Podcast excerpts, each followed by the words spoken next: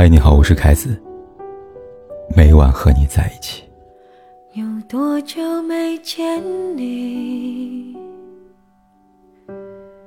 以为你在哪里？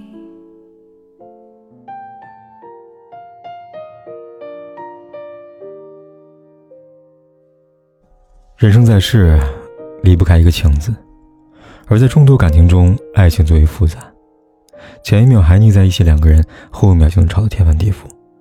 究其原因，大多都是彼此缺乏信任，更缺乏安全感。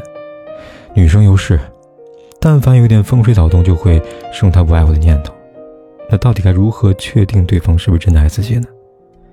我想，就像那句话说的：“好的感情不是从教堂里面的浪漫开始，而是从生活的柴米油盐开始的。”两个人在一起后，除了你侬我侬，更要面对的还是生活中的琐碎，大到家庭决策、人情往来，小到谁做饭、谁洗碗、谁洗衣、谁拖地，任何一个角落，都是对彼此感情的考验。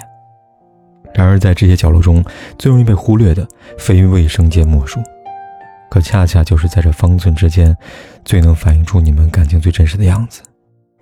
电影《触不到恋人》中有这么一句令人印象深刻的台词。在这个世界上，有三个东西无法覆盖，那就是咳嗽、贫穷和爱。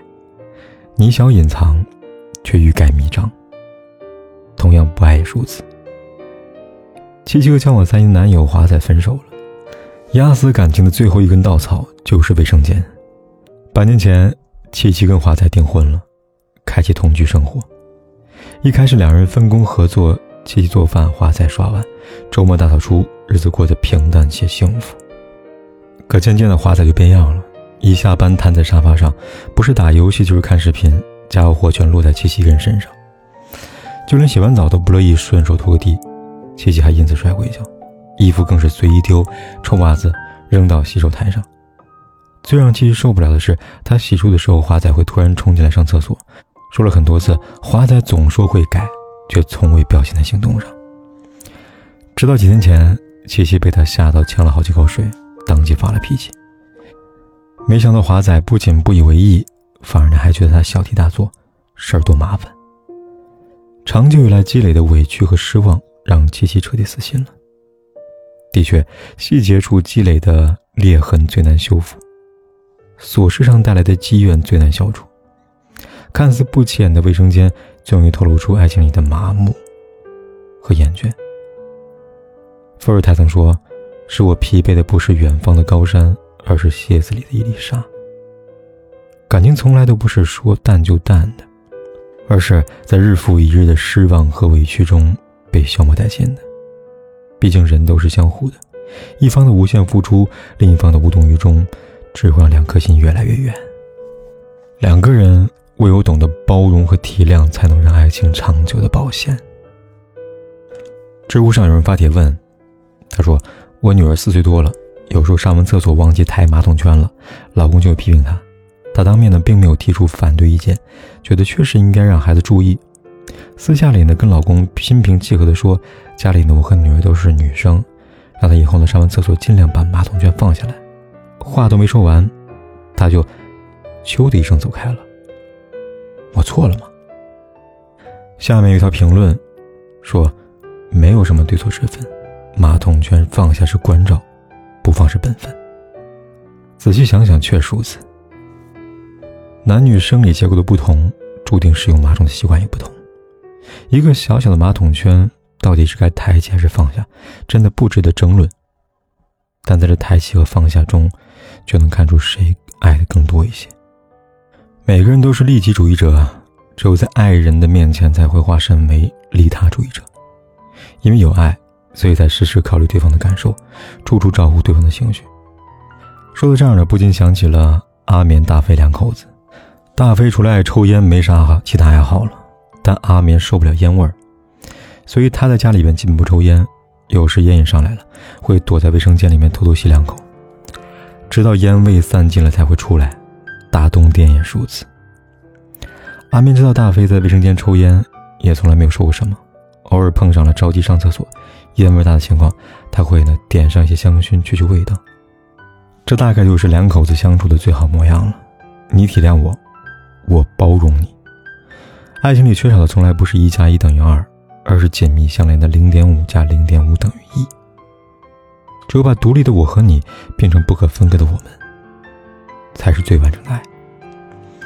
在此过程中，势必会有摩擦和争执，但只要彼此的心里边都想着对方，想着放下一些自我，那就一定能够携手走到白头。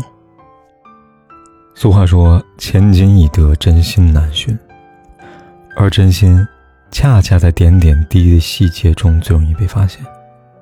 在马桶里，马桶居然抬起还是放下？洗完澡是否拖地？脏衣服在不在衣篓里？都能看出你在对方心里的位置。可以说，卫生间的温度就是爱情的温度。不幸的爱情，卫生间总是充斥着眼泪；而幸福的爱情。是连卫生间都充满着欢声笑语的。幸福的爱情一点都不难，就看你如何经营。毕竟，幸福是一种能力，不是一种运气。当你懂得相互包容、相互理解道理，也就离幸福不远了。愿每个人都能拥有幸福的能力，与爱人一世欢愉。过去。让它过去，来不及从头喜欢你。白云缠绕着蓝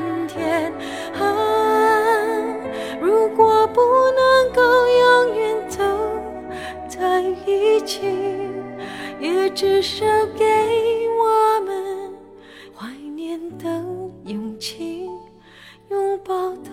权利，好让你明白我心动的痕迹。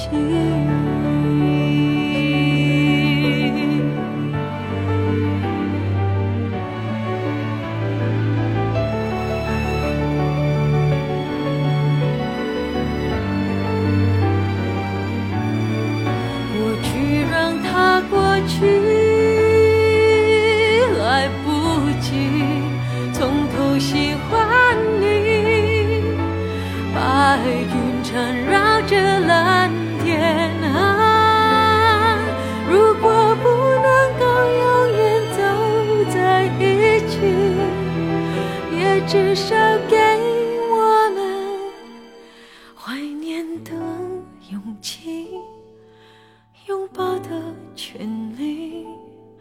好让你明白我心动的痕迹。总是想再见你。还试着打探你的消息，原来你就住在我的身体，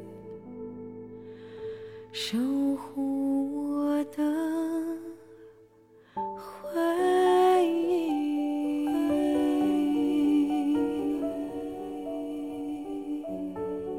不管天有多黑。